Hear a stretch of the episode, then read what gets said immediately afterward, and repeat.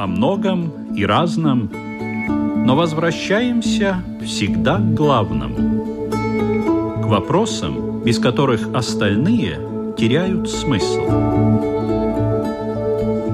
Беседы о главном на Латвийском радио 4.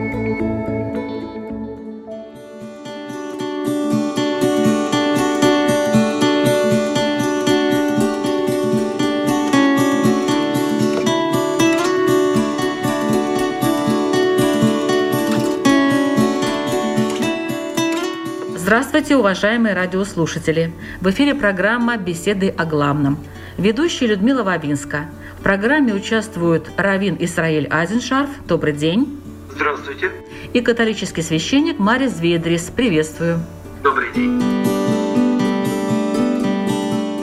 В каждой трудной ситуации люди привыкли вспоминать высшие силы. Ну, привыкли, может, не все, но многие. Нам кажется, что именно они насылают на нас неприятности, беду или настоящее горе. Возможно, кто-то уверен, что и радость, которую он получает от жизни, не спослана по благоволению свыше. Мало кто живет, не думая об этом, особенно тогда, когда на пути появляются сложности. Но вот вопрос – какова роль Бога в практике жизни в целом. Как изначально понять, что какое-то действие повлечет за собой кучу неприятностей, а другое спасет, выручит в, казалось бы, безвыходном положении? И откуда взялась такая мысль, что надо сделать именно так, а не иначе? Вот в чем вопрос. И всегда ли действие – это однозначно хорошо, а бездействие – плохо? Тема сегодняшней программы «Беседа о главном» – Бог практике нашей жизни – бездействие или действие. Напомню, что у нас на связи католический священник Марис Ведрис и раввин Исраиль Азеншаф. И мы начинаем.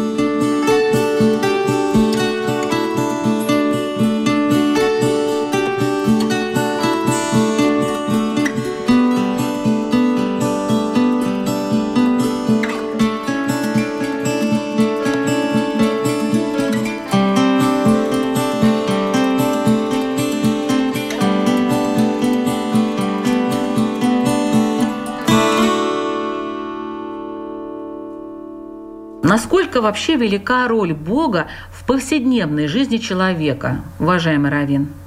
Роль Бога однозначно с еврейской точки зрения велика в жизни каждого человека, и не только человека, а всего. Вопрос другой. Насколько мы готовы это увидеть, принять, признать, сообщить об этом. И тогда оказывается, что разные люди видят Бога очень-очень по-разному ничего плохого в этом, на мой взгляд, нет. Но вопрос в другом. Насколько мы готовы признавать участие Бога с точки зрения необходимости действовать или бездействовать в определенной ситуации. Потому что если мы признаем, что все от Бога, то в таком случае есть опасность сложить ручки на животике и предаться бездействию. Это один вариант. Другой вариант – стать фаталистом, ну и отнестись к жизни на дистанции, так находясь. А вообще-то, если признавать Бога в той мере, в какой Он нам помогает, то это обязывает. А есть люди, которые не готовы быть обязанными, тем более Богу, потому что признаешь, что ты обязан Богу, так надо и вести себя прилично, вести себя так, чтобы и понимали, что ты ведешь себя прилично, и подавать пример. Короче, жизнь таким образом становится гораздо более этически насыщенной и критичной. А что по этому поводу может сказать католический священник Марис? Знаете, скажу что-то очень подобное. Мы говорим так, нельзя впадать в крайность. Первая крайность – это когда вот действительно я впадаю в такой фанатизм и думаю, что Бог все сделает за меня, и, как Равин сказал, сложу ручки, ничего не сделаю. А вторая крайность – это именно когда человек начинает полагаться только на свои силы и забывает, что не все от него зависит. И он становится тогда материалистом. Это тоже, к сожалению, вторая крайность. Надо найти середину пути, что мы живем в этой жизни, полагаясь на свои силы, но в то же время помня, что Господь рядом с нами что Он тоже нам дает помощь каждый день, что Он тоже нашу жизнь поддерживает. Не только я своим физическими действиями поддерживаю свою жизнь, но и Господь мне тоже дает помощь каждый день. Поэтому надо не впадать в крайности, а просто жить смотря и веря, и смотря, что материально я могу сделать, физически укрепить себя и других. Но должны ли мы постоянно думать о Боге, чувствовать Его присутствие, желать с Ним общения? Вообще, насколько Он должен быть реальным в нашей жизни, вот в таком вот человеческом понимании?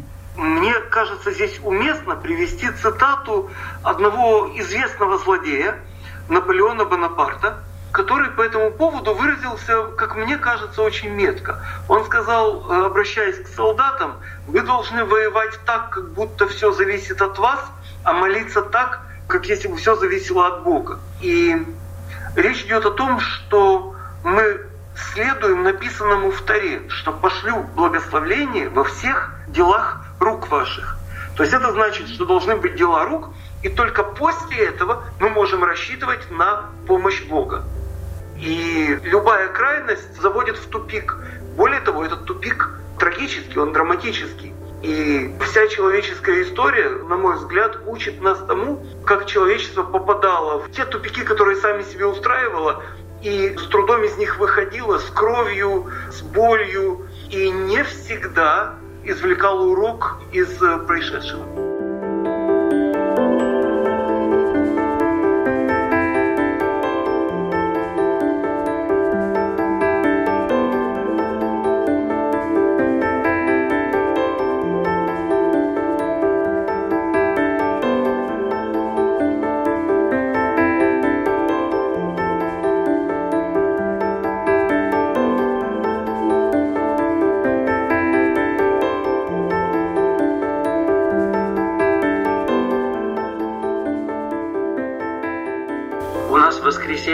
Служба, я проповедовал не людям, а стульям и видеокамере, к сожалению.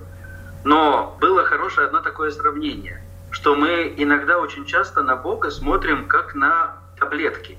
А таблетки нам нужны только в короткие промежутки нашей жизни. Тогда мы переживаем проблемы со здоровьем. Но Господь в нашей жизни хочет быть не таблетками, а Он хочет быть в нашей жизни, быть хлебом. Тот, который мы каждый день используем, тому, к кому мы обращаемся каждый день. Поэтому, если, конечно, ничего плохого нет, что мы на Бога смотрим как на лекарство, но лучше смотреть на Бога как на хлеб, с которым мы каждый день проводим день, с которым мы каждый день встречаемся. Поэтому я думаю, его присутствие в нашей жизни – это неоспоримый факт. Он просто есть рядом с нами, и мы в это верим. Если человек забывает о Боге, что происходит? Я думаю, ничего страшного. Потому что мы только люди, мы можем забыть обо всем и всегда. Но Господь, главное, не забывает о нас. Я думаю, что это дает христианину и верующим людям такую большую надежду, что даже если я забуду, Господь меня не забудет. Хорошо, но ведь тогда, наверное, прерывается вот эта вот связь с какими-то высшими силами. Вот то самое ощущение, интуиция, что-то такое, да что нам подсказывает правильный выбор наш. Если человек забывает о Боге, он э, тогда, наверное, надеется только на себя, значит, на свою логику, на свое мышление. А всегда ли оно нас приводит к тому, что верно? Я бы возразил. Я думаю, что не связь прерывается, а понимание и ощущение связи прерывается. Связь всегда сохраняется. Если, не дай бог, связь прервется, то в тот же момент просто нас не будет. Душа отлетит, и тело, каким бы оно здоровым ни было за секунду до, превратится просто в набор микроэлементов. Известны же случаи, когда у человека прекращалась и мозговая деятельность, и сердечная, и для врачей это было очевидно. Тем не менее, через какое-то время человек оживал, душа возвращалась, и указывала даже какие-то интересные подробности уже с точки зрения нового своего видения. Поэтому связь не прерывается, прерывается осознание и ощущение этой связи. Но я не говорю о том, что связь вообще, но имеется в виду, человек забыл о Боге, то есть он э, сам по себе живет, мыслит, как-то строит свою жизнь, и вот в этот момент, наверное, все-таки чего-то Бог его лишает. Это мое мнение я бы назвал это не забывает, а просто даже где-то отказывается от присутствия Бога в своей жизни. Это совсем по-другому. Вот мы в одной программе когда-то рассказывали вместе с атеистом, что у каждого есть немножко свой подход к каждой вещи. Например, верующий человек исходит больше из такого положения, как он надеется, он уповает на Бога. И это упование, эта надежда дает ему силы каждый день, что он знает, что он не один в своей жизни неверующий человек, например, атеист, подходит к этой ситуации немного по-другому. Он считает, что Бог это какой-то даже как бы тот, кто мешает мне что-то делать самому, полагаться на свои силы самому. И поэтому он просто, его точка зрения, он смотрит в этой жизни на то, что физически может сделать сам. Но даже атеисты, мне кажется, когда-нибудь задумаются, что не все в наших силах. Например, простая вещь, даже сейчас, когда идет эта болезнь, то не все мы можем сделать. Мы можем как-то ограничить, но мы не можем прямо сейчас резко придумать лекарство, чтобы все выздоровели. Поэтому верующий человек больше полагается, что его жизнь тоже не только в его руках, но и в руках Господа. Поэтому я думаю, что это два разные взгляда на жизнь. Я не могу сказать, что один хуже, один лучше. Это выбор каждого человека. Я со своей точки зрения, как с верующего человека, точки зрения говорю, что мне так жить легче, и мне так более понятно, почему я живу и как живу, и как мне общаться с людьми и с Богом. Но неверующий человек тоже со своей точки зрения, он видит хорошее в том, что он делает. Я не могу его осуждать. Не могу сказать, что это плохой выбор отказаться от Бога на тот момент. Я не могу его заставить быть верующим.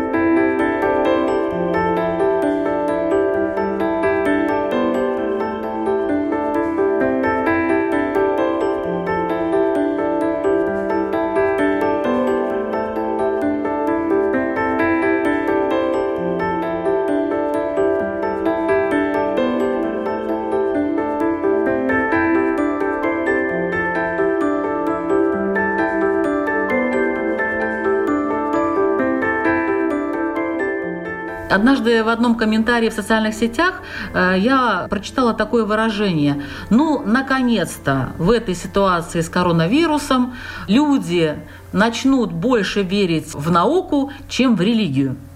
Они путают необходимость ботинок и шапки. И наука, и религия с еврейской точки зрения не противоречат, а дополняют друг друга. Потому что так же, как э, законы прекрасного, которыми занимается искусство, не могут быть применены к военным действиям, к спорту, к бизнесу, гармонию алгебры не проверишь.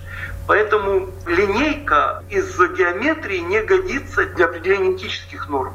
Поэтому не стоит путать религию и науку, они просто занимаются разными аспектами нашего бытия. Наука не дает ответа, для чего мы живем. Ответ, для чего мы живем, дает религия. Человек может принимать ответ или отказываться от него. Но вопрос для чего это вопрос религиозный. Ответ почему это может быть и религиозный, и материальный. Религия и наука — это мы все хотим блага, но каждый смотрит немножко со своей стороны.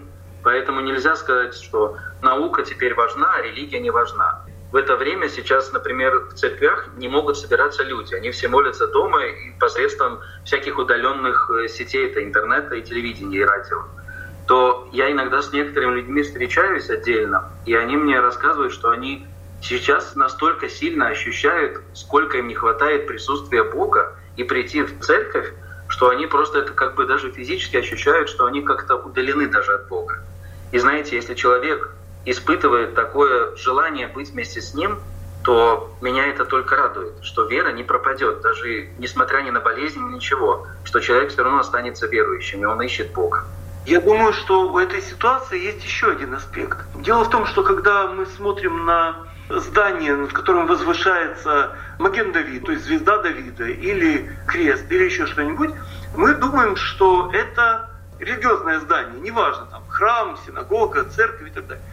Но на самом деле не это делает здание духовным, а делают его люди. Таким образом, сегодняшняя ситуация, когда мы не можем и не должны войти в стены храма, они показывают, что церковь, синагога, любая религия, она выше стен и не нуждается в стенах. И тогда вот эта русская пословица, что церковь не в бревнах, а в ребрах, приобретает дополнительный смысл. Сейчас во время этой пандемии сейчас лучше всего это заметно, что люди веру не теряют, что они остаются верующими. Они не могут прийти в храм, в синагогу, в церковь, но они в сердце все равно не теряют присутствие Бога. И это воодушевляет. И это даже меня веру поддерживает, когда я вижу таких людей.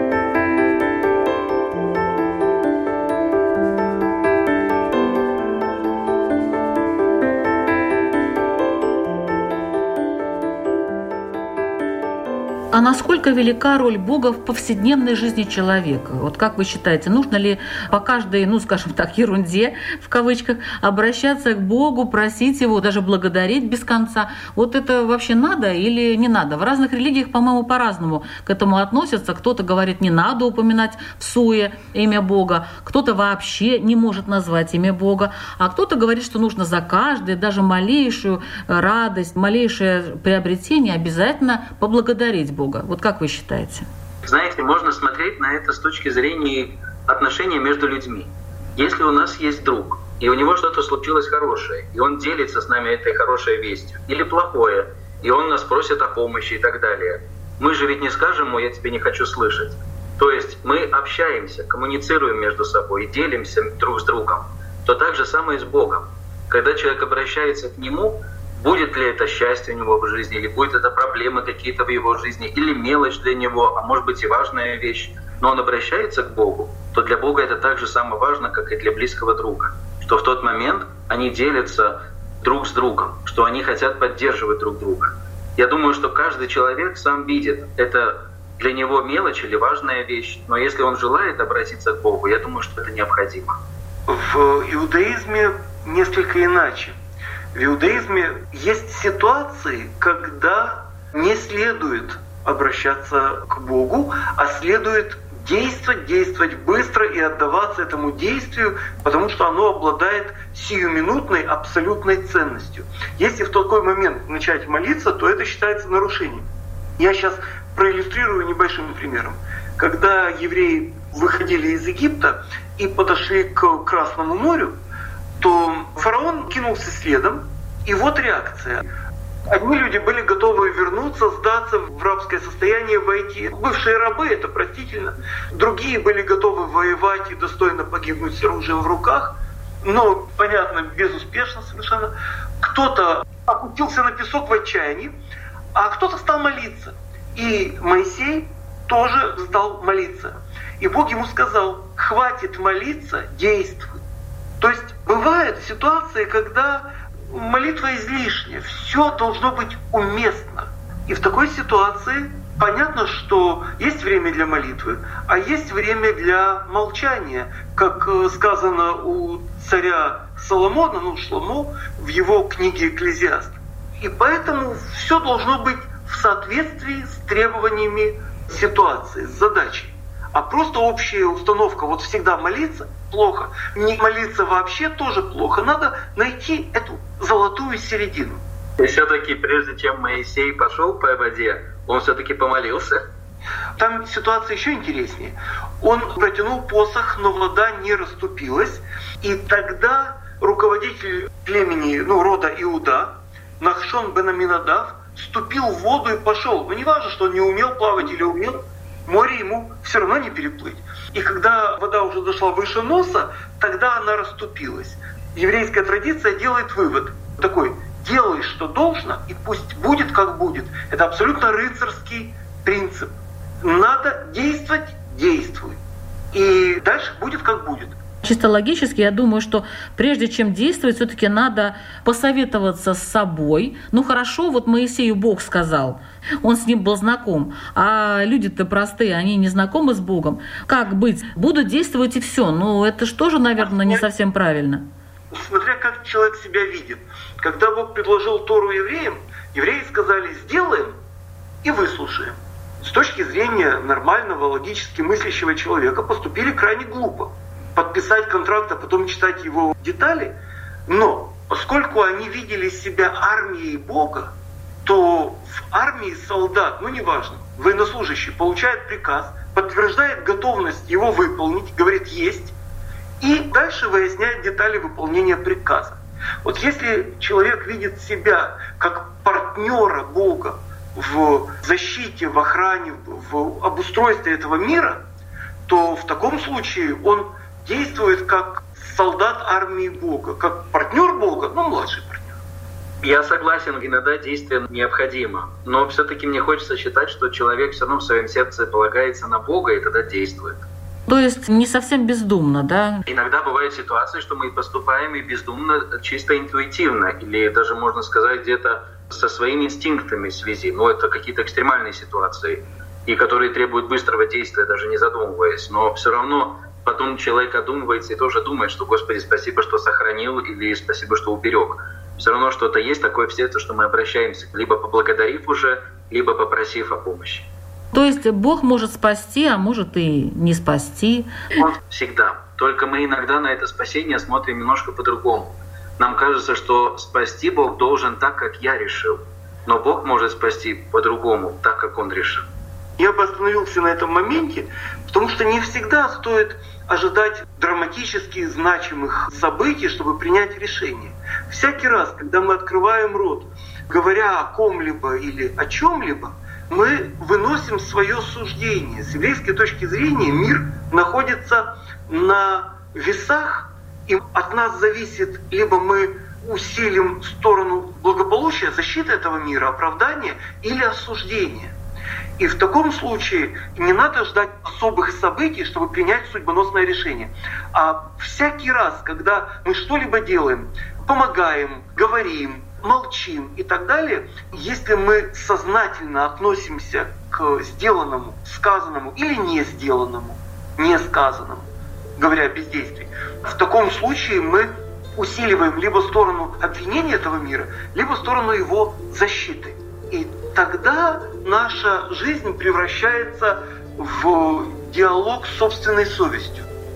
И это другое ощущение реальности и своей ответственности за эту реальность.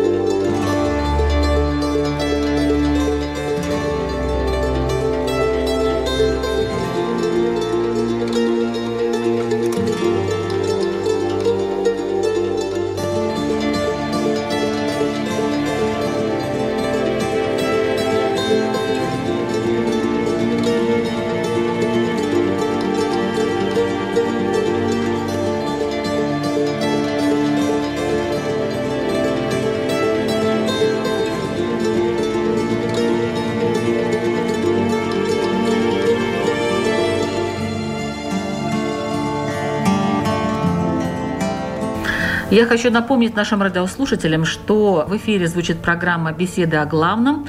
Сегодня у нас тема «Бог в практике нашей жизни. Бездействие или действие». И в программе участвуют католический священник Марис Ведрис и раввин Исраиль Айзеншарф.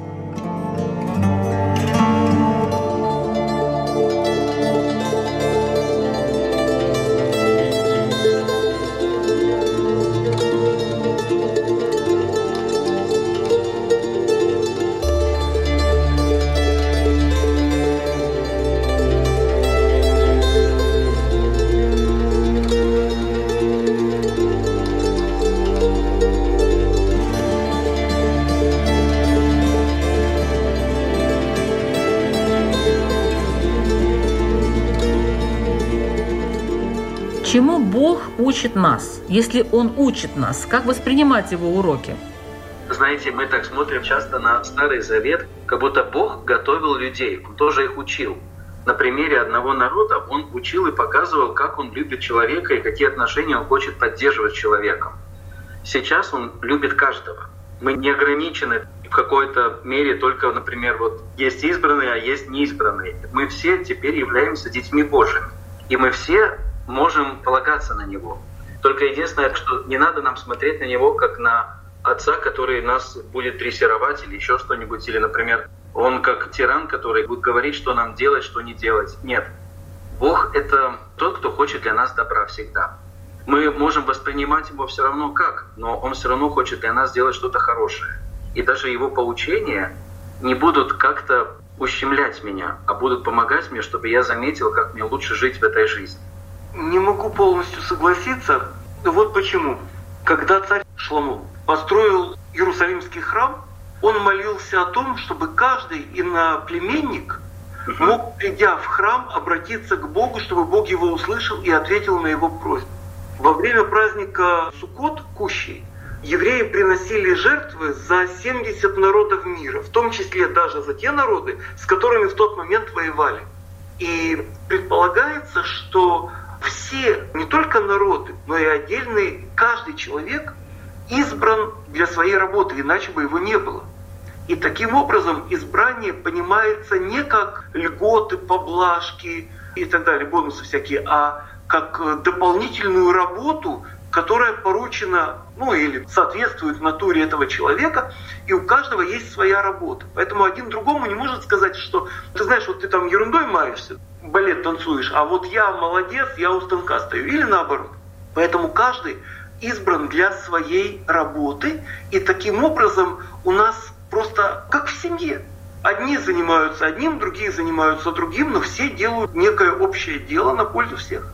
Чему Бог учит нас, если учит, и как воспринимать его уроки? Учит нас вести себя прилично, помня о своем Богоподобии. Потому что он сказал, как я милосерден, так и вы будьте милосердны. Как я прощаю, так и вы прощаете. Как э, я работаю, так и вы работаете. Но мы не можем уподобиться ему в его действиях по ограничению, наказанию, суду и так далее. Что мы можем, не дай бог, превысить меру суда, это очень плохо. А вот уподобиться ему в его доброте, да, в таком случае мы становимся божественными. И каждое событие нашей жизни превращается в некий урок. Вопрос только, мы его готовы воспринять как урок, сделать из него выводы, или отмалчиваемся и нарываемся снова на ту же самую ситуацию, но уже более драматично. И тогда мы говорим, а где был Бог? Вопрос другой. А где был, дорогой товарищ, ты сам, я сам, когда можно было решать все и полюбовно, и спокойно, и разумно, не в попыхах. И тогда либо мы принимаем законы милосердия и присоединяемся к ним, либо мы выбираем путь борьбы с милосердием, либо мы отстраняемся, и тогда нам нужны более действенные средства для того, чтобы мы наконец поняли, что происходит. Почему некоторые действия губят, а некоторые спасают? Это зависит от Бога или от человека? Губит человека грех, к сожалению. Если мы выбираем в своей жизни грех, то мы выбираем и удаление от Бога, и этот грех несет последствия, как потом проблемы в жизни и так далее. А вот спасает человека Бог. Поэтому если человек выбирает грех, он выбирает что-то плохое в своей жизни, то это плохое просто потом несет свои результаты. Я бы здесь уточнил вот что. Создает ли это благополучие исключительно материальное, или оно включает в себя и материальное, и духовное? Если мы говорим о действии, которое ведет однозначно к материальному благополучию, то мы рискуем упустить этическую составляющую. И тогда мы говорим о процветании злодеев. И в таком случае процветание злодеев становится для нас примером злодейских действий, которые ведут к материальному успеху в этой жизни. Но если мы имеем в виду еще и душу, а оно не противоречит друг другу с еврейской точки зрения, тело – это инструмент души, то в таком случае мы говорим о том благополучии, которое приходит и душе, и телу. Ну вот сделал что-нибудь хорошее, приятно. Сделал гадость, и осадок остался неприятный. Но даже, например, в материальном смысле, что если человек, например, выбрал путь злодея, то когда-нибудь же его осудят и потом посадят, и он будет страдать из-за этого. Был такой Раф, который акцентировал еврейскую традицию на требованиях этики. Раф Соловейчик. И он говорил, что когда человек первый раз грешит, он кается и вздыхает, грех, грех тяжело. Когда второй раз, он примиряется с ним, ну что делать, ну все так, и я так. А когда третий раз, он уже начинает этим гордиться. Здесь важно просто уметь видеть себя и свои действия со стороны. И пытаться оправдывать тех, кто рядом с нами, не судя строго. Потому что, ну, это еврейское положение, да, что так как мы судим о, о ближнем, так и Бог судит о нас. Вот и все. Таким образом, возлюби ближнего своего, потому что он как ты, не как самого себя, а потому что он как ты. Точный перевод. Он указывает нам как бы этический компас для нас. Он указывает нам путеводную звезду.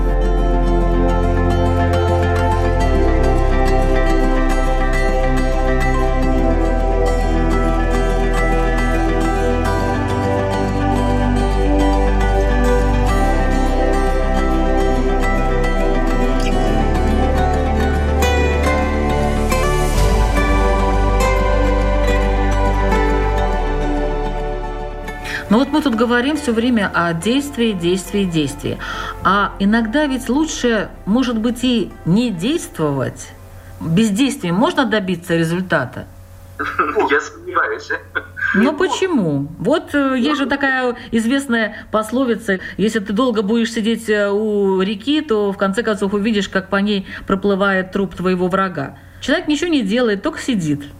Таком случае смотрят не на то, что лучше, а на то, что хуже. И можно определить для себя, что происходит. Дерутся два злодея. Можно вмешаться в эту драку и разборонить их, ну и получить за компанию. А можно отстраниться и позволить им наказать друг друга собственной злобой, чтобы они сделали вывод о том, что можно договариваться по-человечески, не только кулаками махать. Но если речь идет о столкновении человека виновного и невиновного, ну как вот чаще всего и бывает, то в таком случае надо вмешиваться. Поэтому иногда невмешательство дает лучший результат. Да, но невмешательство это, мне кажется, не бездействие. Иногда мне так кажется все-таки, что я живу по принципу такому, и это лично мое мнение, что если мы что-то вкладываем, то всегда будет какой-то результат. Если я вкладываю сердце во что-то, то какой-то результат будет всегда. А если я ничего не вложу, то результата не видно. То есть понятно, что действие, оно бывает разным, как мы здесь уже определились. Бывает, что ты действуешь, но ничего не видно. На самом деле внутренняя работа ведется над собой, допустим, хотя бы. Вот вам результат. Когда какое-то действие равно происходит, оно только внутреннее. Да, ну, может быть, действительно, я упростила этот вопрос. Возможно, надо было сказать бездействие во всех смыслах этого слова, и тогда можно ли добиться результата. Но я понимаю, что вы оба согласны, что всегда нужно действовать. Нет, я считаю, что иногда следует отстраниться от ситуации и от тех, кто в ней занят – Потому что любое действие, вмешательство, даже погружение эмоциональное и так далее, ведет только к усугублению этой ситуации. Что бы мы ни сделали, мы сделаем только хуже. А это люди уже потерявшие себя. И, к сожалению, бывают и такие ситуации тоже.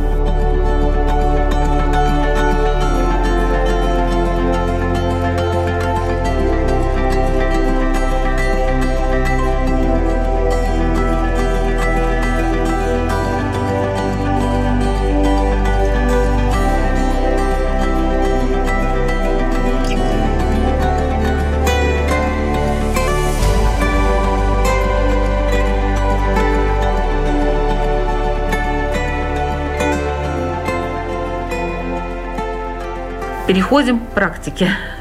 Как поступать в кризисных ситуациях? Может ли коллективная молитва изменить течение дел на определенной территории или в мире в целом? Бывает так, молятся огромное количество людей. Вот что-то происходит при этом или нет? Как вы сами чувствуете, думаете? Я все-таки верю, что происходит. Потому что Бог видит своих людей. Конечно, Он знает еще проблему нашу до того, как мы к Нему обратимся и он знает значимость ее, и знает, в чем проблема и так далее. Но все равно, когда коллективно обращаемся, я думаю, что это Бог презрит. Я бы все-таки уточнил, потому что просто молитва, как набор слов и усилий многих разных людей, это недостаточно. Нужно, чтобы было намерение исправить, нужно, чтобы было осознание нарушения. То, что, грубо говоря, называется покаянием, но это не совсем так. А, осознание нарушения, осознание проблемы и готовность ее исправлять. Причем исправлять не только просьбой к Богу, а своими усилиями. И тогда эта молитва поддержана и намерением, и осознанием, и готовностью действовать, или, возможно, уже и действиями. В таком случае молитва имеет смысл. А в отрыве от мысли, чувства и действия молитва мертва. Но разве молитва бывает без вот этих составляющих? Бывает. Когда человек пробубнит определенные слова в определенном порядке и думает, что он помолился, он ошибся. Это не молитва, это просто бубнеж. Я сейчас приведу пример. Когда у Моисея заболела сестра, покрылась проказой, потому что она недостаточно уважительно о нем отозвалась. И ее поместили вне лагеря. Моисей который, ну, сказано, что не было пророка подобного ему, он говорил с Богом, как человек человеком, лицом к лицу. И он сказал только, Бог, пожалуйста, прошу тебя, вылечи ее. Вот ему не требовалось длинных сложных молитв, а его молитва была наполнена и состраданием, и ужасом от э, происшедшего, и готовностью участвовать. Пожалуйста, Бог сказал, я уничтожу этот народ упрямый после случая с золотым быком, когда идолопоклонствовали. А Мушарабейн, Моисей сказал, не уничтожай этот упрямый народ, именно потому что они упрямы. А если уничтожишь, то вычеркни и меня из твоей книги. Вот это молитва, которая указывает на полную мобилизацию личности. Как можно молиться вот так вот, мобилизуясь? То есть должны быть какие-то определенные чувства. Человек должен дойти до какого-то, наверное, эмоционального состояния и тогда обратиться к Богу. И уже не важно, какими словами он будет говорить. Не обязательно уже так переживать. Человек находится в разных ситуациях, и у разных людей разные эмоциональные, интеллектуальные возможности. Но самое главное с еврейской точки зрения – это искренность в молитве. Потому что неискренность оскорбительна. И как пример приводится отношение с женщиной. Если ей говорят дежурные слова и дежурные поцелуи, и человек остается холоден, то это оскорбительно для женщины. А если это с чувством, то как бы оно не было там умело, не умело, оно принимается. Так и здесь. Я согласен, что искренность очень важна в молитве, потому что человек сердце обращается к Богу, а не только словами своими. Но иногда, например, когда происходит общая какая-то молитва, то хочется чувствовать не только искренность, но также и единство. И тогда помогает какая-то общая молитва, общие слова, которые произносят. Никто не отменяет сердце, да. Тогда будет общий эмоциональный настрой, наверное, такой довольно большой, когда много людей молятся заодно. Молитва — это не только эмоциональный настрой, это мое желание быть вместе с Богом больше. Тогда в чем смысл наказания всего человечества? Вот сейчас тоже некоторые говорят, что это пандемия, вот это наказание для всего человечества. Некоторые говорят, что конец света уже там близок. Вот, пожалуйста. Говорят, на каждую неделю запланировано несколько букв света. Это просто спекуляция на этом, все, больше ничего.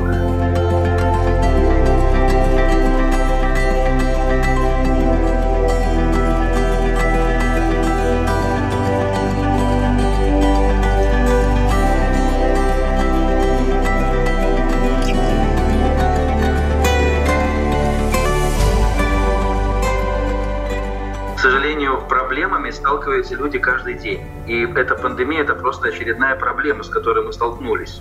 Но это не значит, что пришел конец света или наказание всего. Даже от простого гриппа умирают люди. Даже, может быть, если процентуально посмотреть, гораздо больше, чем от этого коронавируса. Но не надо просто все приукрашивать в таких темных тонах. Мы переживаем трудности, но это не значит, что конец света. Это не значит, что теперь Бог наказывает каждого человека это трудности, которые бывают в нашей жизни. Мы от всего избежать не можем.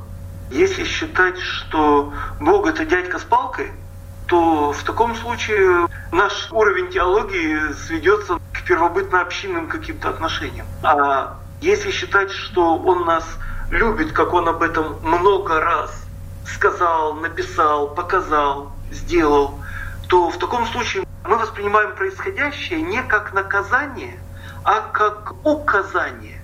Указывает на проблему. Хочет разбудить человеческий дух для того, чтобы мы вышли из э, вот этой самодовольной духовной спячки.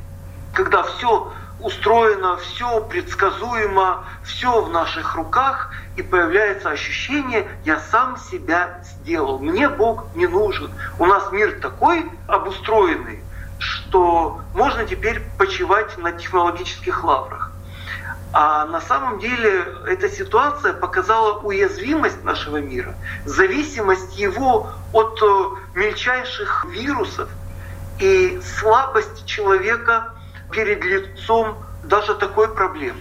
Неважно, что это преувеличенная проблема или не преувеличенная, я сейчас не рассматриваю. Но указание на то, что благо цивилизации не могут нас уберечь, и мы нуждаемся в Боге и должны это понять, этот путь ведет к конструктивности, к исправлению, а не к отчаянию, печали или предаваться порокам в надежде, что все пропало, так хоть напьюсь. Последний, может быть, он такой философский вопрос с моей стороны. Зачем нам Бог? Это вопрос для каждого человека. На него ответить полностью нельзя, мне кажется. Я бы его дополнил вопросом, зачем мы Богу? А затем, что если Он нас создал, это значит, что мы Ему для чего-то нужны. И написано в Таре, в Пятикнижии Моисеевом, что Он создал человека для того, чтобы человек охранял и возделывал сад. И там использовано слово «ган Эден», «эденский сад», которое нуждается в переводе. Эден – это рай, это место, а Эдна – это эра. Таким образом, совмещая место и время, мы получаем новое понятие – качество. Таким образом, задача человека, как она сформулирована Богом, это поддерживать этот мир, как минимум не вредить, не делать плохого, и защищать его, делать хорошее. То есть не делай плохого и делай хорошее, удались от зла и соверши благо. И это и есть формула, которая делает нас младшими партнерами Бога, имея в виду, что Бог вдохнул часть себя в каждого из нас. Значит, нет места выпендрежу, у меня род э, достойнее, древнее и так далее. Нет места унижению другого, потому что понимаешь, что ты сам себя унижаешь таким образом. И вот эта установка возделывать и охранять сад Бога, поддерживать божественную гармонию, это и есть задача человека. Я согласен с Равином. И Бог сотворил человека еще и свободным. И в этой свободе мы сами вправе выбирать что нужен он мне, не нужен, буду я делать что-либо или не буду делать. Потому что свобода — это такой огромный дар, что даже Бог его оценит, что он дал человеку. Я бы дополнил, что свобода дает два понятия — ответственность и награду. Если у нас нет свободы, у нас нет награды за нее. Если мы вынуждены дышать, мы дышим, у нас нет заслуги в том, что мы дышим. А вот если мы можем сделать плохое, не сделать плохое, сделать хорошее, не сделать хорошее, вот тут появляется ответственность с одной стороны, а с другой стороны награда.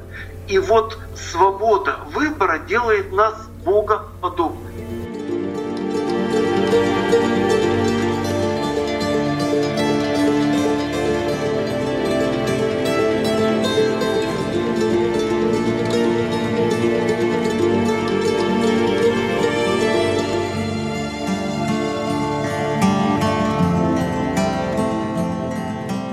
Мы сегодня обсуждали тему Бог в нашей жизни, действовать или бездействовать. Ну вот сейчас ваш вопрос радиослушателям, пожалуйста.